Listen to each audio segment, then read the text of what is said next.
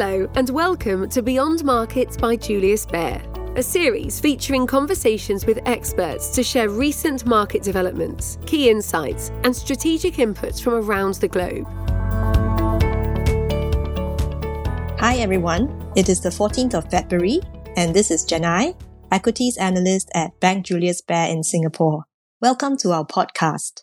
As we celebrate Valentine's Day today, we expect the Japanese government to also show markets some love with the nomination of Professor Kazuo Ueda as the Bank of Japan's next governor. Now, he's a dark horse candidate who will be the BOJ's first academic governor in its post-war history, and he's been described as a pragmatist, although his views on monetary policy still remain unclear. His nomination, and not that of Hiroshi Amamiya, the dovish deputy governor originally tipped for the job, has cheered investors as it raises the likelihood of an exit from Japan's negative interest rate policy and heralds the prospect of rising bond yields. Now, what as a house do we expect going forward from here?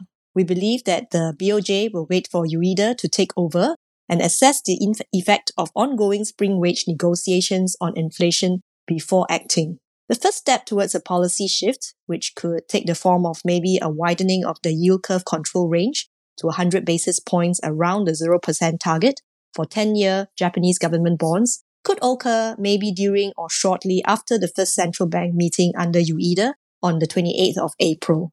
We believe that a first rate hike is likelier to come only later in the second half of this year. In terms of currency moves, the Japanese yen, which is still undervalued, could move sideways, then strengthen sustainably when the first rate hike comes into focus. As a house, we have the yen at 125 to the US dollars in three months' time, down significantly from the current spot rate of 131 yen to 1 US dollar.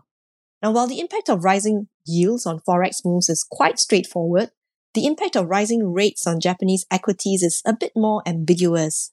Now, certainly sectors like the banks and the life insurers should benefit from higher interest income, wider margins, and rising valuations, while conversely, on the other side of the coin, real estate plays are likely to be hurt by potentially lower property prices, higher cap rates, and higher financing costs. But for the broader market as a whole, I think the jury is still out on whether a stronger yen and its impact on export earnings can be offset by the valuation uplift and domestic earnings growth from the potential end to a decades long cycle of deflation.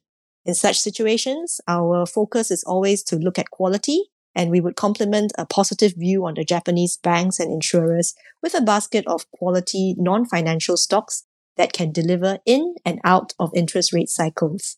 Now, moving from Japan to the other side of the Pacific, all eyes will be focused on the release of US inflation numbers for January today, followed by data on industrial production, retail sales, and housing starts later this week. At this point, we can't help but just highlight the irony of scheduling the US inflation report exactly on Valentine's Day this year, when the Day of Love will be overshadowed by investors' biggest pain point of the past two years, which is pricing pressure in the economy and its impact on monetary policy and asset prices. Consensus is looking for a 0.5% month on month headline print, with the core inflation number at 0.4%. This means inflation rates would fall further to 6.2% year on year for headline inflation and 5.5% year on year for core inflation, uh, i.e., both figures would be down about 20 to 30 basis points compared to the year on year figure in December. As a house, our economics team is expecting inflation of 3.5% for this year and 2% in the next. We believe there are clear signs that inflation in the US has turned the corner and that persistent inflation in services prices will ease in the coming months.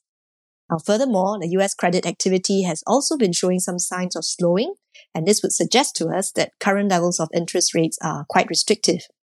The January CPI or Consumer Price Index reading will either confirm or push back views on the rapid repricing of a higher probability of scenarios of stronger activity, higher inflation, and thus further US central bank rate increases.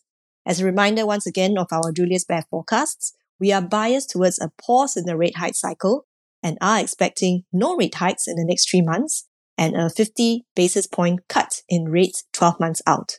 We expect the 10 year treasury yield to dip to 3.55% from the current 3.7% in the next three months before stabilizing at a slightly higher yield of 3.75% 12 months out. So, whether they be in Asia, Europe, or the US, central banks definitely have their work cut out for them in coming quarters. And markets are certainly looking for a little more love from them this year after the many tectonic shifts in expectations and rates that occurred in 2022. This is Jen-Ai signing off for now. Have a happy Valentine's Day and a great week ahead. Goodbye. Get ready for the day ahead. Moving Markets is a daily market news briefing from Julius Baer's leading experts. You'll hear all about the latest ups and downs across asset classes, the underlying drivers, and our thoughts on where markets are heading. Search for Moving Markets on your favourite podcast player. You have been listening to Beyond Markets by Julius Baer. If you like what you heard, subscribe to our show on Spotify, Apple Podcasts, Stitcher, or wherever you listen. To learn more about Julius Baer, our people, our latest thinking, visit us at www.juliusbaer.com. We will be back with a brand new episode soon. The information and opinions expressed in this podcast constitute marketing material and are not the result of independent financial or investment research. Please refer to www.juliusbaer.com forward slash legal forward slash podcasts for further important legal information.